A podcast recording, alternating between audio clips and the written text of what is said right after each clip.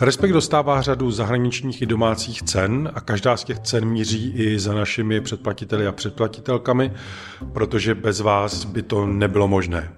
Pokud Respekt chcete číst, pokud ho chcete poslouchat v podcastech, nebo pokud chcete poslouchat jeho audioverzi, protože většina textů je nahrána, tak si nás předplaťte, podpoříte tím dobrou novinařinu. Posloucháte podcast týdeníku Respekt a konkrétně novou sérii s názvem Příběhy klimatické změny. Svět se nám rychle mění pod rukama. To platilo tak trochu vždycky, ale v současnosti víc než jindy. Žijeme v antropocénu a lidstvo v některých ohledech přetváří tvář i atmosféru planety skoro jako nějaká geologická síla. Mezi největší výzvy, před nimi stojíme, patří bez sporu environmentální krize spojená s postupující změnou klimatu i rychlým vymíráním druhů. Snahou tohoto podcastu je přiblížit život a práci lidí, kteří si v určitém momentu uvědomili, že jim tyto i další velké výzvy nejsou lhostejné a rozhodli se s tím něco dělat. Povíme si o tom, jak to změnilo jejich život i postoje. Podnětný a inspirativní poslech vám přeje Štěpán Sedláček.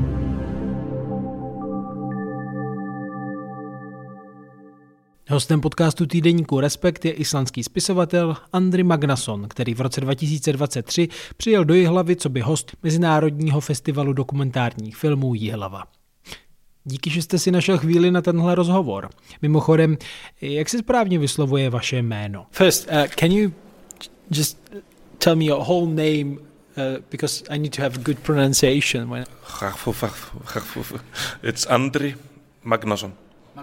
Moje prostředí jméno je That means snow. Což oh, znamená yeah, sníh. So, Mr. Snow, I... V tomhle podcastu se lidí ptám na jejich příběhy spojené s klimatickou změnou. Zajímá mě, co znamená v jejich životě. Vy jste o tomhle tématu napsal celou knihu s názvem O času a vodě, která v originále vyšla v roce 2019 a v Česku ji vydalo Argo v roce 2022. Mísí se v ní příběh vás a mnoha generací vaší rodiny na Islandu s mytologiemi z různých zemí.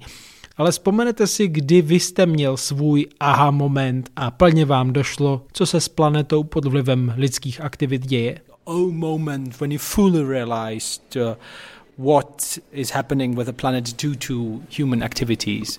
Maybe when I was reading about ocean acidification. Když jsem poprvé četl o okyselování oceánu. To změnilo moji celkovou představu. A další takový moment jsem prožil asi před pěti lety, kdy jsem procházel islandskou Vysočinou a podle mapy jsem měl být na ledovci.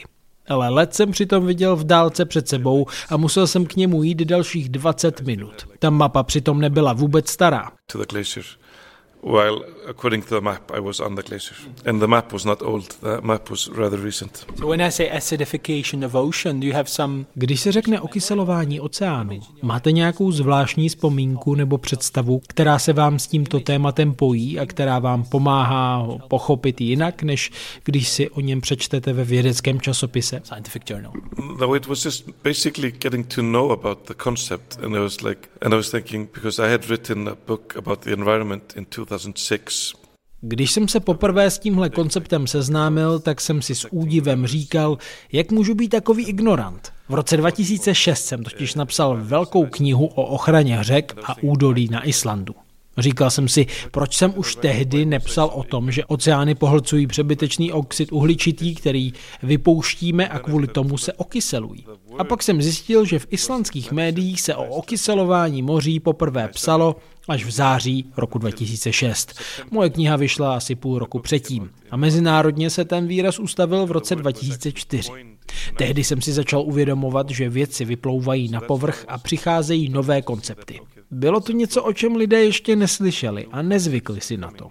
Jako se to už stalo v případě tání ledovců nebo stoupající hladiny moří. Tak jsem si řekl, tady je nový termín a já jako umělec mám jistou zodpovědnost ho použít. Víte, slova se musí využívat, dokud je nepoznáme a nepochopíme. Řekl jsem si, že to je moje role.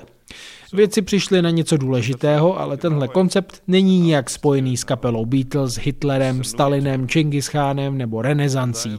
Je to něco naprosto jiného. I have a role.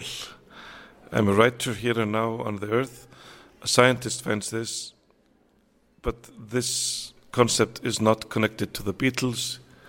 It's not connected to Hitler or Stalin or Genghis Khan or or uh, the Renaissance or It's a, this word is just completely Proto je těžké o tom mluvit. Nemá to ani žádnou konkrétní podobu, žádnou tvář. There's, there's, it's, con, it's unconnected to your grandmother. It's even unconnected to basically Wales. You know, even though it's directly connected to Wales. Ano, není tam žádné spojení s vaší babičkou, dokonce ani s velrybami, i když je to s nimi v přímém kontaktu. Ve své knize řeším výzvu, jak naložit se slovy, která lidé možná čtou poprvé v životě. Ta kniha pak vyšla ve španělštině a jeden novinář z velkých španělských novin mi pak řekl, o tom okyselování oceánu jsem vůbec nevěděl. Působí to celkem závažně. A já na to říkám, ano, je to hodně závažná věc. To mi hodně otevřelo oči. Připadal jsem si divně. Jsem chlapík z Islandu, spisovatel. Tohle by ode mě neměl přijímat novinář z předních španělských novin jako novou zprávu.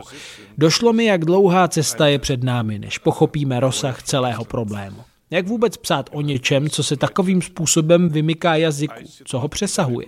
Co to znamená psát v éře, kdy se mění paradigma a vše je spochybňováno? O tom je má kniha. A když v ní někdo bude za 50 let číst o okyselování oceánu, tak pro něj ta slova budou naplněná jiným významem. To máte jako slovo holokaust v roce 1930 a v roce 1960. A nepřeháním, protože v sázce je opravdu hodně životů. Taky to někdy přirovnávám k situaci, kdybych žil na jihu Spojených států v roce 1810 a psal bych o tom, jak dobře se chovám ke svým otrokům. Asi bych se považoval za dobrého člověka. Ale za sto let by se lidé divili a říkali si, jak mohl mít otroky. Je možné, že některé věci, o nichž mluvím, budou nahlíženy stejně.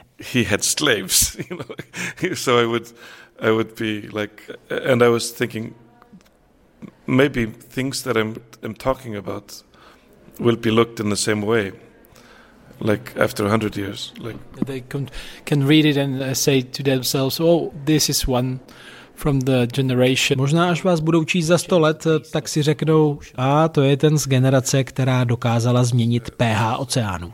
Sometimes as a writer you feel like you don't have a role, you're just entertaining, you're just or just doing the eternal writing about the eternal struggle of being a human being. Někdy je v pořádku se jen bavit a nebrat svou roli příliš vážně. Můžete psát o věčných úskalích lidského údělu, lásce, různých ztrátách a všem dalším, co se s tím pojí. Ale jindy je čas se vypořádat s velkými problémy a navázat na mýty. Myslím, že dnes platí to druhé. Dospěli jsme do mytologické fáze. We are in now, like, uh... It's a mythological state. My považujeme za samozřejmé, když se světoví lídři setkají na klimatické konferenci. Jen si odškrtneme další ročník namísto toho, abychom si položili otázku, kdy se stalo, že světoví vůdci začali jednat o tom, jak roste hladina oceánu. To není tak dávno a jde o úplně novou kapitolu v dějinách. Tohle je výborný symbol antropocénu. Světoví politici se totiž poprvé nepotkávají jako ekonomické, politické nebo náboženské síly. Setkávají se jako geologické síly. Je to jako nějaké setkání vulkánů, vln, blesků a zemětřesení, kde se řeší růst hladiny moří. They're meeting as geological forces. They're meeting like, uh, oh, here's the gathering of of lightning and waves and volcanoes and earthquakes. They're discussing how they're going to raise sea levels. We get used to it quite quickly to those things, as you mentioned. You're also kind of ambassador of um, Iceland. Ano, zvykli jsme si na to poměrně rychle. Vy jste představitel Islandianů, který přijel sem do Česka mluvit o tom, jak pomocí jazyka uchopujeme klimatickou změnu. Ale jakou zprávu podle vás vysílá do světa Island? Země, která má za sebou poměrně specifickou zkušenost s finanční krizí i covidovou krizí, země, která usiluje o to, aby snížila své emise a dosáhla takzvané klimatické neutrality před rokem 2040. The country which is trying to tackle climate change has its goals, you know, to to get uh, climate neutrality before 2040. We are in a difficult state because we're heavily dependent on fisheries. Island není v jednoduché situaci. Je velmi závislý na rybolovu a v téhle oblasti zatím nejsou dostupné dobré technologie, jako je čistý pohon lodí. Možná bychom se mohli vrátit k plachetnicím, ale to se zatím neděje. Také jako ostrované závisíme na létání. A bez velkého technologického pokroku se nám tahle odvětví nepodaří dekarbonizovat. Samozřejmě můžeme létat méně nebo zkusit používat lepší lodě. Na druhou stranu je Island svědkem velkých dopadů klimatické změny. Ledovce nám doslova mizejí před očima. A pak je tu pH oceánu. Znám vědce, který provádí měření od 80. let. Ta ukazují, že pH dramaticky klesá zejména v Arktidě. Lidé to možná neví, ale z oceánu, ve kterém se utváří mušle, se najednou stává prostředí, kde se mušle spíše rozpouštějí. To je úplně jiný oceán. It becomes an ocean that wants to dissolve shells. That's a very different ocean. I would like to use a short quote from page 80 in Czech translation where you you've mentioned Na straně 80 v českém překladu vaší knihy se píše, Jakoby slova okyselování, tání, oteplování a růst nevyžadovala stejně neodkladnou reakci jako slova okupace, požár či jed. Čteme zprávy a sledujeme dokumentární filmy, ale z jakéhosi důvodu se držíme každodenních zvyklostí, jako by o nic nešlo. Diskuze o klimatu operuje s vědeckými pojmy a složitými statistikami. 7,8 pH, 415 ppm. Valí se na nás chemické termíny jako aragonit, uhličitan vápenatý a koncentrace oxidu uhličitého v atmosféře. Nespojujeme si je s letopočty jako 2050, 2100 a 2150. Spojíme si je snad jen tehdy, když politici předloží povšechný plán, jak dosáhnout určitého cíle do roku 2040. Věci se mají řešit pokud možno pět až šest volebních období, potom jejich. Um, how should look like a language nowadays Máte nějaký recept na to, jak by dnes mohl jazyk lépe spojovat emoce, různé kroky a opatření s věcmi, jako je okyselování oceánů, které ve vědeckém jazyce působí celkem neutrálně? That's why the book is still an important medium because sometimes people think my book is about climate change or is about climate information. A to je důvod, proč je kniha stále důležitým médiem. Lidé se domnívají, že moje kniha je o klimatické změně nebo že v ní najdou informace o klimatu. Ale je to spíš meditace o času a našem myšlení. Je to takové zrcadlení sebe sama proti času v prostoru knihy. Píšu tam o tom, jak dlouho historicky trvalo pochopení některých nových skutečností a jak dlouho trvá změna paradigmatu. Třeba demokracie byla dlouho vnímána jako nesmyslný koncept. A dnes žijeme v době, kdy máme za to, že v demokracii by měl věřit každý a být za ní připraven bojovat. V islandštině máme skvělé příklady a Island je vlastně taková laboratoř. Víme, co se dělo, když na ostrov dorazilo křesťanství a vytlačilo severské boj. Jenže taky tam byla přechodná doba, kdy nešlo nového boha zprostředkovat bez odkazů na stará božstva. Reference to the old gods.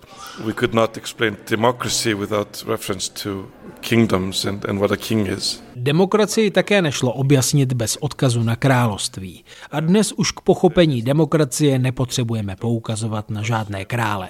Ale v případě klimatické změny nemáme takový luxus v podobě stovky let během níž bychom klimatickou změnu pochopili. Je to jen pár desítek let starý koncept. Řekněme, že kolem roku 1990 byl ten správný čas, kdy nám to mělo dojít. Mohli jsme tomu porozumět i dřív, ale předtím ještě nebyl ve vědecké komunitě tak jednoznačný konsenzus. Když vědci mluví o roku 2100, tak je to pro naši imaginaci příliš náročný úkol. Máme pocit, že se nás to netýká.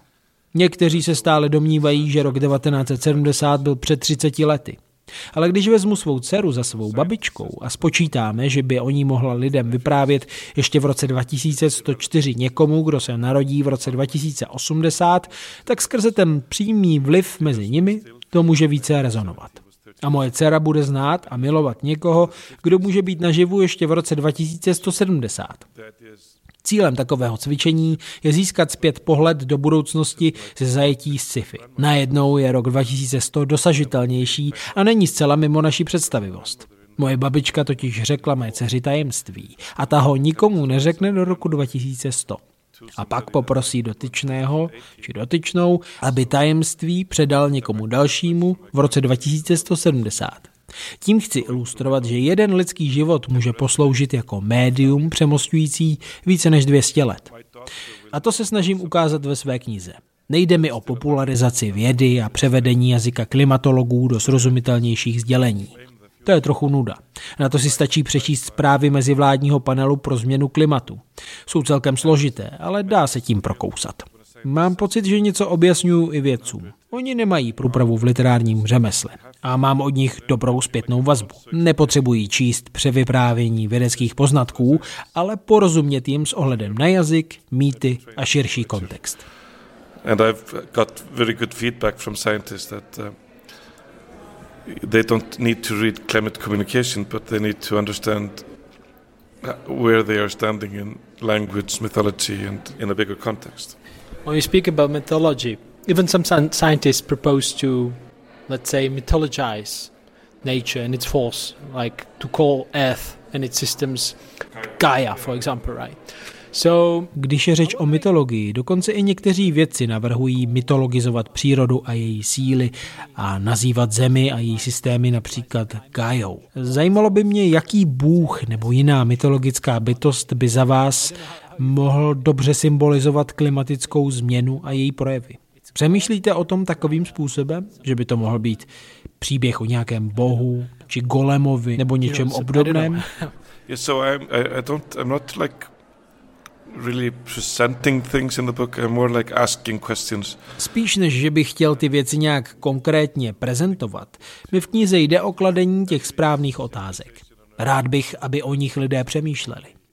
Například je zajímavé, že každá civilizace na Zemi považovala v přírodě něco za posvátné. Mohl to být nějaký strom, kopec, vodopád, les nebo hora. Ale teď žijeme v takové racionální době, kde jdou často stranou věci, které nejsou ekonomicky cené, jako by v nich nebyla žádná hodnota. Ale pak přijdou nějací lidé a řeknou vám, ale ne, oni přeci jsou hodnotné, vytvářejí kyslík. Aha, ano, tak je nezničíme, když jsou užitečné. Ekonomové se to snaží vyčíslit a řeknou vám něco jako, že nám příroda poskytuje služby za bilion dolarů tím, že čistí vodu a podobně. Ale pořád jde o racionální argumenty, kdy děláte výpočty, ale jinak plundrujete, kde to jde. A k tomu docházelo i na Islandu, kde byla vydrancovaná opravdu nádherná místa. A pak čtete starou poezii o daných lokalitách a vidíte, že o nich psali ve smyslu čehosi posvátného, a duchovního, jako o místech, která zrcadlí duši cestovatelů. Kdybych dnes já o takových místech psal jako o posvátných, tak bych byl zablouznivce. Takže otázkou je, co jsme ztratili, když jsme přestali pocitovat posvátnost v přírodě. Neříkám, že bychom všichni měli začít objímat stromy, jen si kladu otázku, proč už ten posvátný rozměr přírody nevidíme. A jaký to má dopad? Možná, že kdybychom nebyli tak racionální a vnímali řeky, hory a třeba 50% lesů jako cosi posvátného, tak bychom nebyli v situaci, v jaké teď jsme. If we had been less rational and we had seen like maybe every other river and every other mountain and maybe 50% of the forests as holy, then we would not be in this situation we're in. Yeah, I was wondering because you know those are forces ty síly, o kterých je řeč, jsou opravdu děsivé a postupují relativně rychle. A když tváří v tvář všem těm dopadům říkáme, že za to může změna klimatu, tak je to možná trochu bezubé, ne? Yes, so that's that's kind of the main premise of the book is when I told my friends I was going to write about climate change, I could see how their eyes glazed and they were like. You know, why don't you write a crime novel? Ano, když jsem řekl přátelům, že budu psát knihu o klimatické vědě, tak na mě vytřeštili oči a ptali se, proč raději nenapíšu třeba nějakou detektivku a nevydělám si tak balík peněz. A pak dodali něco v tom smyslu, že příští dva roky mě nepozvou na žádný večírek, abych tam nežvanil o tomhle tématu. Ale když jsem jim řekl, že píšu knihu o času a vodě, tak je to zaujalo. A ptali se, o čem to bude. A já jim řekl, že v příštích sto letech očekáváme, že se všechny vodní složky ve stejnou dobu vychýlí z rovnováhy. Rostají mnohé ledovce, hladina moří vzroste, to vychýlení se bude týkat deště, sněhu, ročních období, vlhkosti, dezertifikace, záplav, hurikánů, okyselování oceánů, prostě všeho a vše se také nějak podepíše na životě lidí. A to se nebavíme o době, kdy budu starý, jako je teď moje babička, ale spíš jako moje matka. A přátelé mi na to řekli. then my friends were like, wow, that's serious. And I said, yes, it's very serious. It's sometimes called climate change. Páni, tak to je vážné. A já na to, ano, je to velmi vážné. Někdy se tomu také říká změna klimatu.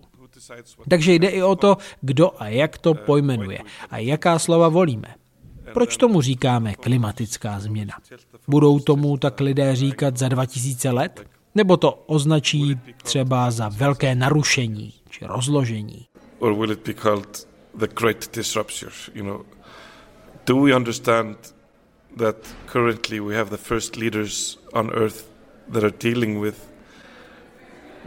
That are? Dochází nám, že jsme svědky prvních světových lídrů, kteří se potýkají s myšlenkou na to, že zvyšují mořskou hladinu? A stále tu je možnost, že to nějak zvládnou. V magii nebo čarodějnictví mají slova kouzelnou moc. Můžete něco napsat, třeba báseň, a hory zmizí. Představte si, že by šlo napsat slova, která zabrání tomu, aby roztálili ledovce. To by byl, to je vlastně zákon, že? Dokument omezující to, co můžeme dělat. Takže tady je spojení mezi slovy a ledovci. Když píšu knihu, tak vlastně doufám, že ovlivním schodu na nějakém zákonu, který může zabránit tání ledovců. Jsem spisovatel, který má bláznivý a upřímný úmysl zabránit růstu hladiny oceánu. So when I'm writing the book, I'm hoping that I will influence consensus, that will influence the law, that will stop glaciers from melting. So I'm, as a writer, in this crazy, sincere intention, preventing the oceans from rising. You, when you mentioned your, the example with your friend that you Představil jsem si vašeho přítele, jak sedíte někde u ohně a on spozorní, když mu řeknete, že píšete o času a vodě. Vy, vyzve vás k tomu, abyste vyprávěl příběh, což je věc, kterou lidé milují a dělají od nepaměti. Máte nějaký oblíbený mýtický příběh, který vás nějak propojuje s klimatickou změnou a možná i poskytuje jistou naději? No, I think it's, uh, I think we are living that story now. Like when we look 2000 years back. Já myslím, že ten příběh si právě teď odžíváme. Když se podíváme 2000 let zpět, tak si nevybavíme moc postav. Možná jednu, dvě osoby za každé století, anebo ani to. Vzpomenete si na Mojžíše nebo třeba Ramzese II. Ve své knize využívám severskou mytologii a píšu o tom, jak může být posvátná zmrzlá kráva chápaná jako zdroj života a metafora pro ledovec. A že tenhle objev na mě působil jako nějaké zjevení. Frozen cow, source of life, is in trouble now. And how I imagined that I had a revelation when I found this. I, I felt, hey, wait, maybe this was a revelation. Uh, your friend did it. Také tam popisujete, že na stejnou myšlenku ve stejnou dobu přišel jeden váš přítel, přírodovědec, což vám tehdy přišlo takřka mystické. at the same time, so I got a revelation from the frozen cow. And, and I was thinking, why don't I just say that? If, if somebody asks, why did you write the book? The frozen cow spoke to me. and she asked me to write on her behalf. Jo, to je pravda. Ve stejný čas se mu dostalo stejného zjevení. Dalo by se říct, že ke mně promluvila zmrzlá kráva a poprosila mě, abych v jejím zastoupení psal a zachránil nejen její budoucnost, ale i budoucnost těch, které krmí, tedy nás. Možná, že takhle budu mluvit za nějakých deset let, ale zatím ještě ne. Ovšem, když se zamyslím nad mýtem, který by mohli lidé vyprávět, až se budou ohlížet za, řekněme, tři tisíce let, tak nejspíš řeknou... Then once upon a time, humans had reached its peak. Tenkrát lidé dosáhli svého vrcholu. Měli všechno a mysleli, že mají vše pod kontrolou. Postavili velká impéria, mrakodrapy, poslali lidi na měsíc a plánovali cestu na Mars. Jejich satelity pořizovali snímky Země každý den. Také měli ponorky a nekonečné množství dat. Ale jednoho dne ta data vyjevila, že miliardy strojů, které jim sloužily na místo otroků, jako třeba letadla přepravující je mezi kontinenty a přístroje sklízející jídlo na polích, které byly všechny poháněné černou kapalinou z nitra země, je ve skutečnosti ničí. Zjistili, že ty stroje jim neprospívají a můžou připravit o budoucnost jejich dětí. Všichni vůdci se tehdy sešli a rokovali o tom, jestli se jim podaří s využitím všech znalostí odklonit na jinou cestu, anebo ne. Stroje, o nich si mysleli, že je mají pod kontrolou, měli svou vlastní logiku. Když stroj jednou spustí, není lehké ho zastavit. A ve výsledku si mnohé z těch strojů ochočili lidi, kteří už je neovládali. A tuhle lekci teď prožíváme. Dokážeme využít a reorganizovat naše zdroje, abychom zabránili těm nejhorším dopadům, nebo jsme už natolik závislí na současném uspořádání strojů, že to nedokážeme. To je mýtus, který píšeme právě teď. Otevřenou otázkou zůstává, jestli jsme ta tragická generace. That is the mythology that we are writing now. So are we tragic, a tragic generation? So the big question now is is the mythology that we're writing is it inevitable that we'll just melt the glaciers, raise the sea levels, drown the cities, uh, raise down the Amazon, and then Je otázkou, jestli je zmizení ledovců, zaplavení měst a zhroucení amazonského pralesa nevyhnutelné. A pak co? Povstane civilizace opět z popela. Není to tak dávno, co jsme poprvé zvládli postavit stadion velký jako koloseum. Takže možná i pak přijde nová éra, kdy si lidé budou vyprávět o našem čase. O čase, kdy měli lidé na výběr, ale nezvládli to. We had the opportunity to do things, but we just could not do it. If someone listened to us, let's say around 2000 listen to this record in 2100. Pokud někdo najde nahrávku tohoto rozhovoru s islandským spisovatelem v roce 2100, až bude jedné z vašich dcer 94 let, pokud se toho dožije, co myslíte, že si budou říkat? Máte pro ně nějakou zprávu? I hope they will think like, uh, wow, this is so irrelevant because the, all these things were fixed like 40 years ago. Já doufám, že si pomyslí, to je bezvýznamné. Tenhle problém jsme přeci vyřešili tak před 40 lety. To bych si přál. Ale nechci si hrát na Kassandru. Možná si budou klást otázku, jak může takhle mluvit po tom, co zrovna vystoupil ze dvou letadel. Co pak nevěděl, co dělá? Didn't he know what he was doing? right. Thank you very much for the interview. Thank you very much. Thank you říká islandský spisovatel Andri Magnason. Díky, že věnujete pozornost Respektu a našim podcastům, které vznikají díky podpoře předplatitelů a předplatitelek našeho týdenníku. Naslyšenou se brzy těší Štěpán Sedláček.